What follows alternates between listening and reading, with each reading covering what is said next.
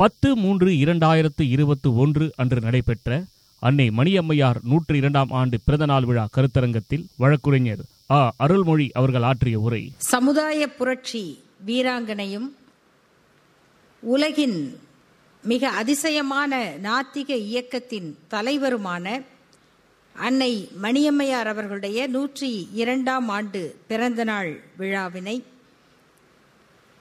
அதனுடைய சிறந்த கருத்துக்களை தொகுத்து வழங்கக்கூடிய இக்கருத்தரங்கத்திற்கு தலைமையேற்று சிறப்புரையாற்றவிருக்கின்ற தமிழர் தலைவர் ஆசிரியர் ஐயா அவர்களே, வரவேற்புரையாற்றிய அன்பிற்குரிய வழக்கறிஞர் வீரமர்த்தினி அவர்களே, உரையாற்றிய வழக்கறிஞர் மணியம்மையவர்களே, வழக்கறிஞர் மதிவதனி அவர்களே, இந்த மேடையில் வழக்கறிஞர் அல்லாத ஒரே ஒருவராக உரையாற்றி அமர்ந்திருக்கின்ற அன்பிற்குரிய தகடூர் தமிழ்ச்செல்வி அவர்களே, கழகத்தினுடைய பொதுச் செயலாளர் அவர்களே, பொருளாளர் அவர்களே, நம் மதிப்பிற்குரிய துணைத் தலைவர் ஐயா கவிஞர் அவர்களே, மற்றும் உள்ள கழக பொறுப்பாளர்களே, மகளிரணி சகோதரிகளே, அனைவருக்கும் வணக்கம். அன்னை மணியம்மையார் அவர்களை பற்றி நாம் அடுத்த தலைமுறைக்கு மிக சுருக்கமான அறிமுகத்தை செய்ய வேண்டும் என்றால், அவர் பொது வாழ்க்கையில் இணைந்த காலம் தன்னை முழுமையாக ஒரு இயக்கத்திற்கு ஒப்படைத்து கொண்ட அந்த ஆண்டு கணக்கில் 1943 அவருக்கு வயது 25. அப்பொழுது அரசியல் கட்டுரைகள் எழுதுகிற ஒரு எழுத்தாளராகவும் பேச்சாளராகவும் அரசியல் மணியாக அவர் இருந்தார்.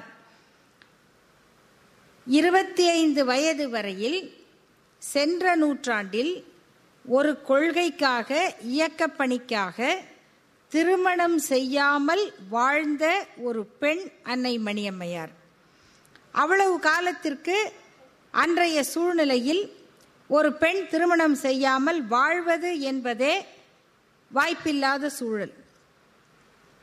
தான் ஏற்றுக்கொண்ட ஒரு கொள்கைக்காக பிடிவாதமாக இருந்து அதை சாதிப்பது என்பதில் அவர் பெற்ற முதல் வெற்றி அது. இரண்டாவது, அவர் தன்னை இந்த இயக்கத்திற்கு ஒப்படைத்து கொண்டார். இந்த இயக்கத்தின் தலைவரான தந்தை பெரியார் அவர்களை பாதுகாக்கும் பொறுப்பை ஏற்றுக்கொண்டார். இந்த இரண்டு காரியங்களுக்காக தன்னுடைய மீதி வாழ்நாளை ஒப்படைத்தார். அந்த செயல், அவருடைய முடிவு, அவருடைய அந்த தீர்மானம் இன்றைக்கு வரை தமிழ்நாட்டில் அல்ல, இந்தியாவில் அல்ல, உலகத்திலேயே ஒரு பெண் தன் வாழ்க்கையில் எடுத்த முடிவிற்காக இவ்வளவு மோசமாக தூற்றப்பட்டார் என்பதில் யாரை வைத்தாலும் அவர்கள் 2ஆம் இடத்தில்தான் இருப்பார்கள். அத்தகைய அவதூறுகளை, இழி சொற்களை தாங்கிக் கொண்டு தான் எடுத்த முடிவில் இருந்து ஒரு அடி கூட பின்வாங்காத ஒரு பெண் அன்னை மணியம்மையார். பல நேரங்களில் சில சொற்களை அவசரப்பட்டு தவறாக பேசியவர்கள் அல்லது தான் சொன்னது சரியென்றே நினைப்பவர்கள் கூட சில எதிர்வினைகளை பார்த்து, எதுக்குங்க வம்பு, ஒரு பொதுவாக ஒரு வருத்தம் தெரிவிச்சிடலாம், இல்லை நான் அப்படி சொல்லலைங்க அப்படின்னு சொல்லலாம், இல்லை நான் அப்படி நினைக்கலன்னு சொல்லலாம், அல்லது கொஞ்சம் அந்த தன்னை முன்னிறுத்து கொள்ளுவதில் இருந்தாவது கொஞ்சம் விலகி கொள்ளலாம், வெளிச்சத்தை தவிர்த்து விடலாம். இப்படியெல்லாம் நினைக்க வைக்கிற மனரீதியான தாக்குதல்கள் இன்றைக்கு நாம் பார்த்து கொண்டிருப்பது. ஆனால் இவையெல்லாம் எல்லாருக்கும் நடக்கும் அப்படிங்கிறது நமக்கு தெரியும். ஐயோ எனக்கு மட்டுமா அப்படின்லாம் இல்லை, இன்னைக்கு யாருக்கும் இதுதான் நடக்கும், யாருக்கு வேணா இல்லை, யாருக்கும் இதுதான் நடக்கும். அதில் இன்னைக்கு அதுக்குன்னே ஸ்பெஷலிஸ்டுகள் வேற இருக்காங்க. அவங்க எத்தகைய மன உளைச்சலை கொடுக்கறதுன்னா யாருக்கு இல்லை, அவன் சொந்த கட்சிக்காரங்களுக்கே கொடுப்பான். அதுதான் இன்னைக்கு பாரத புண்ணிய பூமியில பயிற்சி எடுத்தவங்களுடைய வேலை என்னன்னா, அவர்களுடைய சொந்த கட்சியில் இருக்கும் பெண்கள் கொஞ்சம் நியாயமான கருத்தை ஒலித்து விட்டால் அவங்களுக்கே அந்த மிரட்டலை கொடுக்குறவங்க இன்னைக்கு இருக்காங்க. அதனால நமக்கு தெரிஞ்சிடும் இது இவ்வளவுதான். ஒரு இராணுவ வீரருடைய மகள் இந்த பாகிஸ்தானோடு நடந்த ஒரு சண்டையில் அவருடைய தந்தை இறந்து விட்டார். அப்போ அந்த பெண் ரொம்ப பக்குவமாக அதுக்கு ஒரு கருத்தை சொல்லும்போது எல்லாரும் அவங்க தேசபக்தியில் முழங்குவாங்கன்னு அவங்கள்ட்ட மைக்க நீட்டுறாங்க. அந்த பெண் ரொம்ப பக்குவப்பட்ட சிந்தனையாளர், அமித் கவுர் அப்படின்னு அந்த பெண்ணுடைய பெயர். அவங்க என்ன சொன்னாங்கன்னா, இவங்க எல்லாம் எதிர்பார்க்கறது பாகிஸ்தானை பழிவாங்கிய தீருவோம், 1க்கு 10 பேர் தலையை உருட்டுவோம் அப்படின்லாம் பேசுவாங்க அப்படின்னு. ஆனால் அவங்க என்ன சொன்னாங்க, அமைதியாக என் தந்தை இறந்து விட்டார், என் தந்தை கொல்லப்பட்டார், என் தந்தையை கொன்றது பாகிஸ்தான் அல்ல, போர். போர் வெறி நல்லதல்ல. அதனால் இந்த உலகம் போரை தவிர்க்க வேண்டும். ஏன்னா இன்னைக்கு இதுக்கு பதிலாக 10 பேரை பாகிஸ்தானில் கொள்வது பெருசு இல்லை, அங்கே எங்களை போல 10 குழந்தைங்க அனாதைகள் ஆவாங்க. இது அல்ல வாழ்க்கை அப்படின்னு தெரிவித்த அந்த கருத்துக்காக ஒரு இராணுவ வீரரின் மகளை கல்லால் அடித்து கொள்ளுவோம். அது யார், நாட்டுக்காக உயிர் விட்ட ஒரு இராணுவ வீரனின் மகள். இந்த ஒரு கருத்தை சொன்னதற்காக கல்லால் அடித்து கொள்ளுவோம், கூட்டு வன்முறை செய்வோம், தெருவில் உன்னை பலாத்காரம் பண்ணுவோம், கற்பழிப்போம் அவங்க வார்த்தையில் அப்படின்னு அந்த பொண்ணுடைய பதிவில் போய் போட்ட தாக்குதலில் கடைசி அவங்க என்ன செஞ்சாங்கன்னா, வாய்க்கு ஒரு பிளாஸ்டரை ஒட்டி அதை ஒரு போஸ்டராக போட்டாங்க. இனிமேல் பேச மாட்டேன். இது இந்தியாவின் தியாகியாக இருக்கிற ஒரு இராணுவ வீரருடைய மகளுக்கு. இப்போ இதெல்லாம் பார்க்கும்போது நமக்கு புரிஞ்சிக்க முடியும், ஆமாம் இது இப்படிப்பட்டவர்களுடைய கூடாரம் இன்னைக்கு ஆட்சியில் இருக்கு, இந்தியாவுடைய ஆட்சியில் இருக்கு. அப்போ இந்த நாட்டில் இது நடக்கும் அப்படின்னு நமக்கு இன்னைக்கு இருக்கவங்க புரிஞ்சிக்க முடியும். ஆனால் 1948, 49, 50ஆம் ஆண்டுகளில் இந்த மாதிரியெல்லாம் வாய்ப்புகள் இல்லை. அத்தகைய சூழலில் ஒரு பெண் தூற்றப்படுகிறார். அவருடைய இறுதி காலம் வரை அல்ல, இன்று வரையில் அந்த நிகழ்ச்சி தவறாகவே சித்தரிக்கப்படுகிறது. இந்த மன உறுதி, அதை ஏற்றுக்கொண்டு அதனால் தன்னுடைய முடிவில் இருந்து பின்வாங்கக்கூடாது என்கிற மன உறுதியை இன்றைக்கு வாழும் பெண்களுக்கு விட்டு சென்றவர் அன்னை மணியம்மையார். வேற வேற எதை பற்றி இல்லை. நீங்கள் ரோல் மாடல் இதெல்லாம் சகஜம், தூக்கி போடு அப்படின்னு சொல்றதுக்கு இன்றைக்கு வருகிற ஒரு பெண், ஒரு அலுவலகத்தில் பணியாற்றுகிற ஒரு பெண்ணுக்கு நாம் அறிவுரை சொல்லணும்னா அன்னை மணியம்மையாரை தான் காட்டணும். இந்த முன்னோடின்னு சொல்லுவோம். முன்னோடினா யாரு? நமக்கு முன்னாடி ஓடுறவங்க. இந்த பாதையில் நமக்கு சோர்ந்து போகும்போது அதை பாருங்க, அங்கே ஒருத்தர் ஓடிக்கிட்டு இருக்காங்க, ஓடு, அவங்க ஓடுறாங்க, அவங்க பின்னாடியே ஓடு அப்படின்னு நமக்கு தைரியம் கொடுக்குறவங்க யாரோ அவங்க தான் முன்னோடி. அப்படி இந்த நாட்டு பெண்களுக்கு முன்னோடியாக இருப்பவர் அன்னை மணியம்மையார். அத்தகைய ஒரு தலைவர் உருவாவதற்கு அந்த களமாக அமைந்தது எதுனா திராவிடர் இயக்கம். இந்த திராவிடர் இயக்கத்தை போல ஒரு இன்னொரு இயக்கத்தை நாம வரலாற்றில் பார்க்க முடியாது என்பது ஒரு வெளிப்படையான உண்மை. இதுக்கு ஆதாரங்களை தேடணும். எதுக்கு? மற்றவங்களுக்கு புரிய வைக்கிறதுக்கு. ஏன்னா இன்னைக்கு உண்மைக்கே ஆதாரம் இருந்தால் தான் நம்ப முடியும்.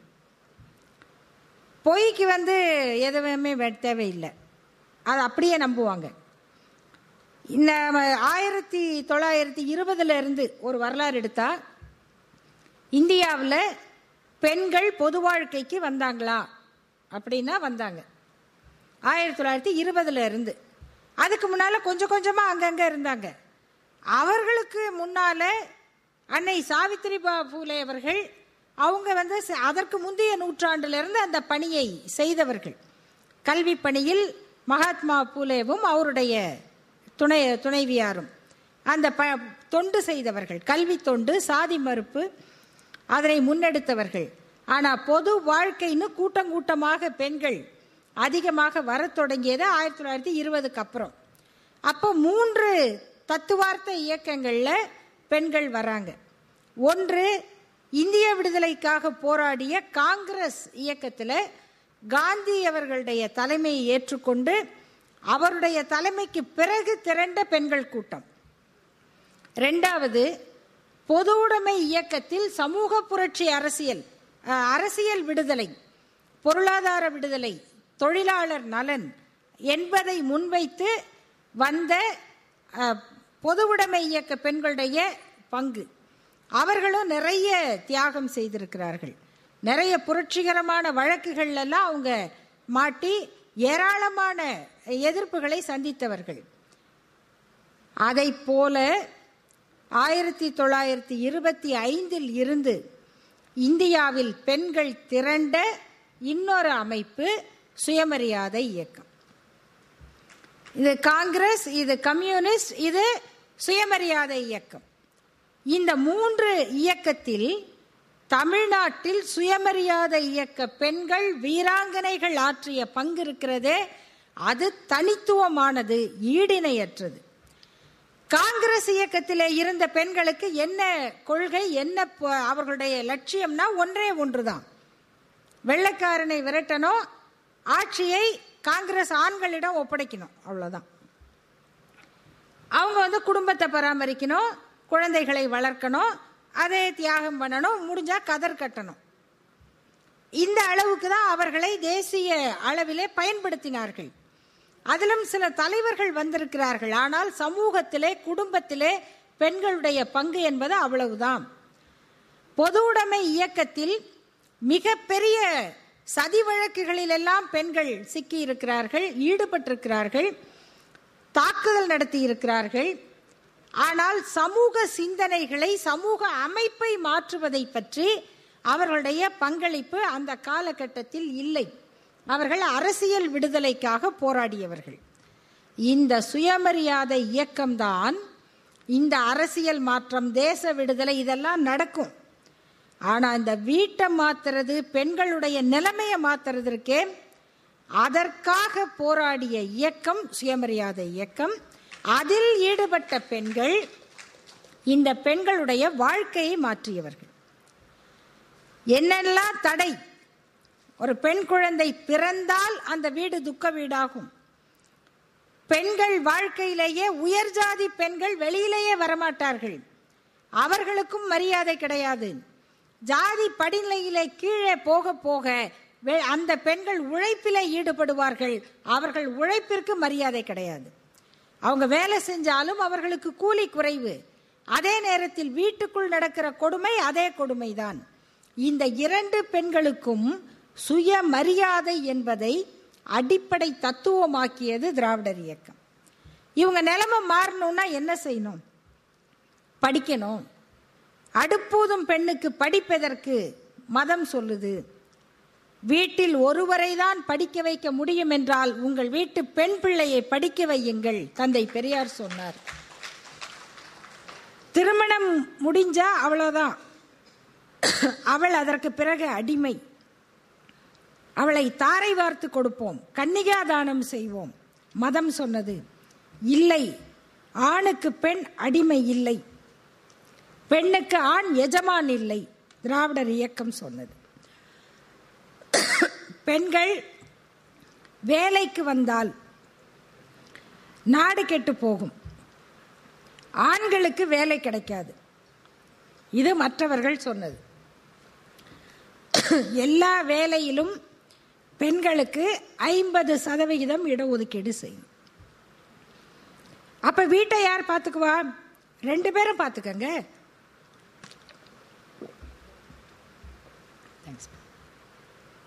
வீட்டை யார் பார்த்துக்குவாங்கன்னா 2 பேரும் பார்த்துக்கங்க. குழந்தை வளர்ப்பு என்பதை பெண்ணுடைய சுமையாக ஆக்கிய சமூகத்தில் குழந்தைகள் அரசாங்கத்தின் பொறுப்பாக வேண்டும் என்று சொன்னது திராவிட இயக்கம். வேற யாரும் இதை சொல்லலை. குழந்தைகள் வளர்ப்பு என்பது அரசாங்கத்தின் பொறுப்பு.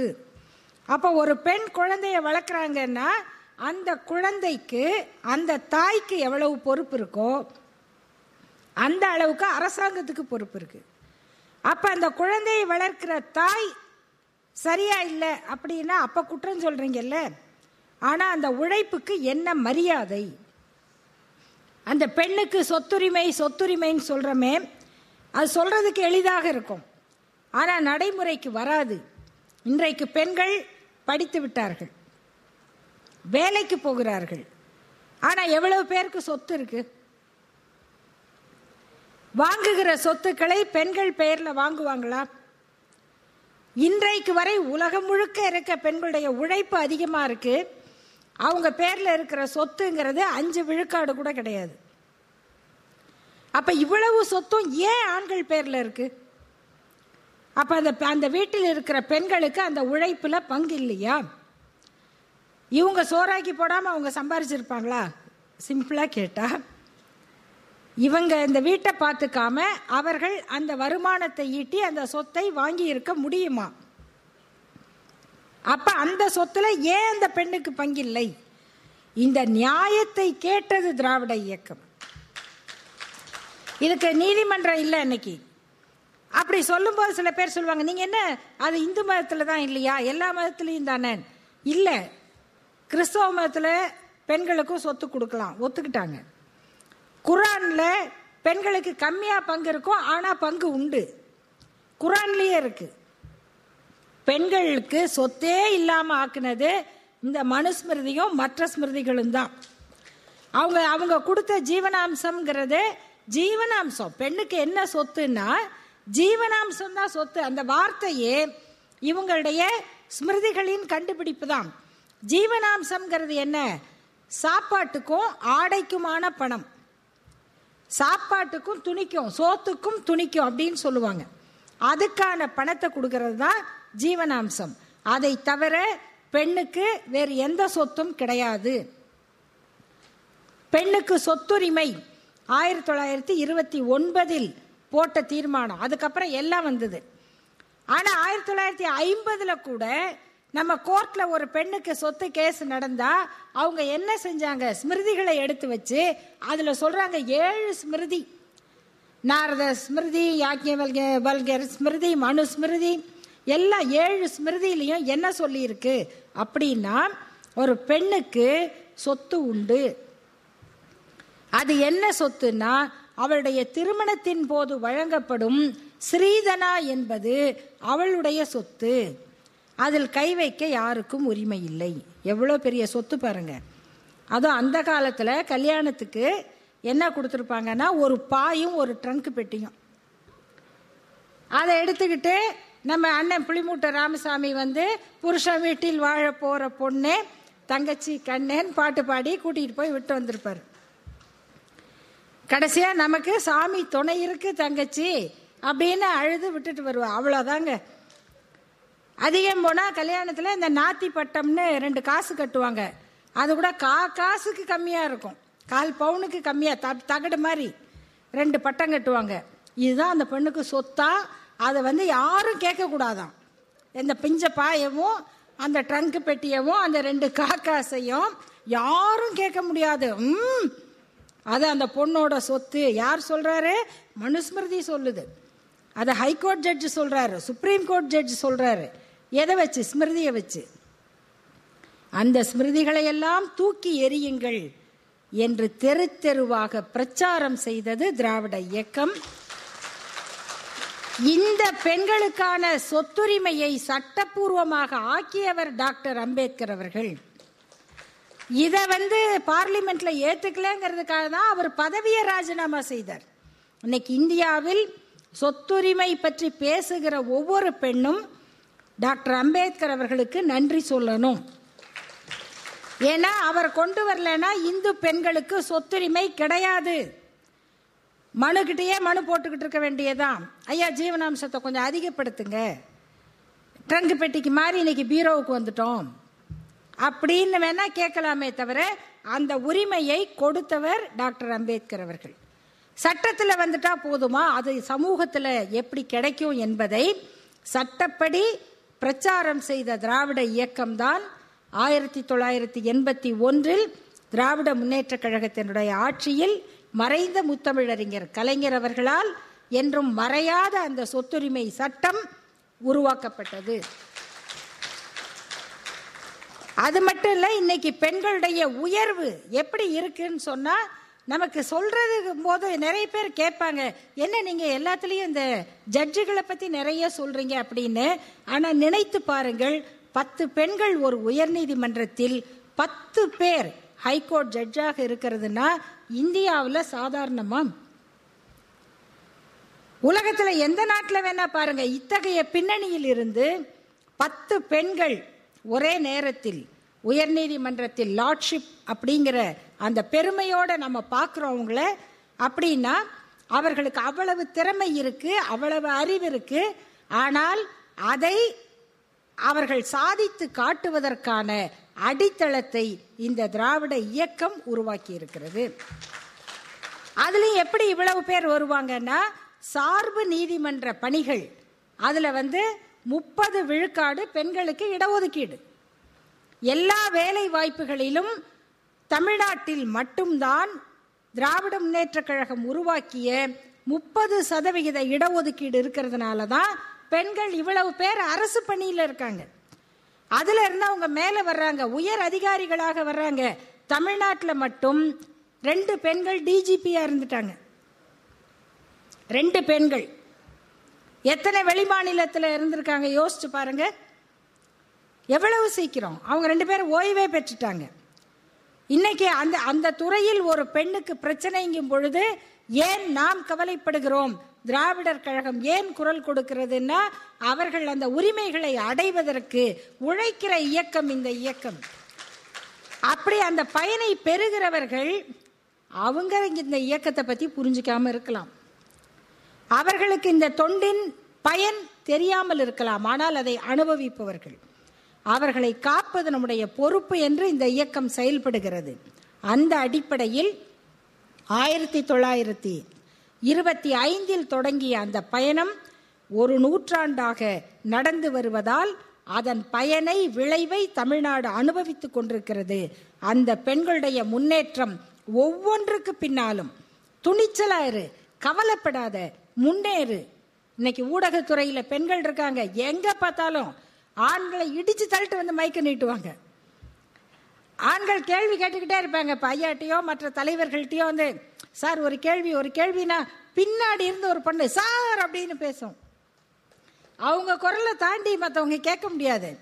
மற்றவங்க சரி விட்டுருங்க அப்படின்னா சார் உள்ள போயிடலாம்ப்பா அப்படின்னு சின்ன பெண்கள், ஊடகத்துறைகள் பணியாற்றுகிறவர்கள், எல்லா துறையில் இன்னைக்கு நர்ஸ் எடுங்க, டாக்டர் எடுங்க, பேங்க்கு, எங்கே பார்த்தாலும் அந்த பெண்கள் அப்படி துணிச்சலாக வருகிறார்கள் என்றால் அதற்கான அடித்தளத்தை கடல் போன்ற இத்தமிழ்நாடு, அது பெண் கல்வி என்கின்றது அன்போடு என்று சொன்ன புரட்சி கவிஞரின் அந்த கவிதை வரிகளை அடித்தளமாய் கொண்ட திராவிடர் இயக்கம்தான் இன்றைக்கு நம்முடைய மகளிர் வெற்றிக்கு காரணம். அந்த இயக்கம் தந்த தலைமை அன்னை மணியம்மையார் அவர்கள். அவர்களுடைய பிறந்த நாளில் இந்த சிந்தனைகளை கொஞ்சம் திரும்பி பார்ப்போம், வரலாற்றை தெரிந்து கொள்ளுவோம், பின்பற்றுவோம் என்று சொல்லி வாய்ப்புக்கு நன்றி கூறி முடிக்கிறேன். நன்றி, வணக்கம்.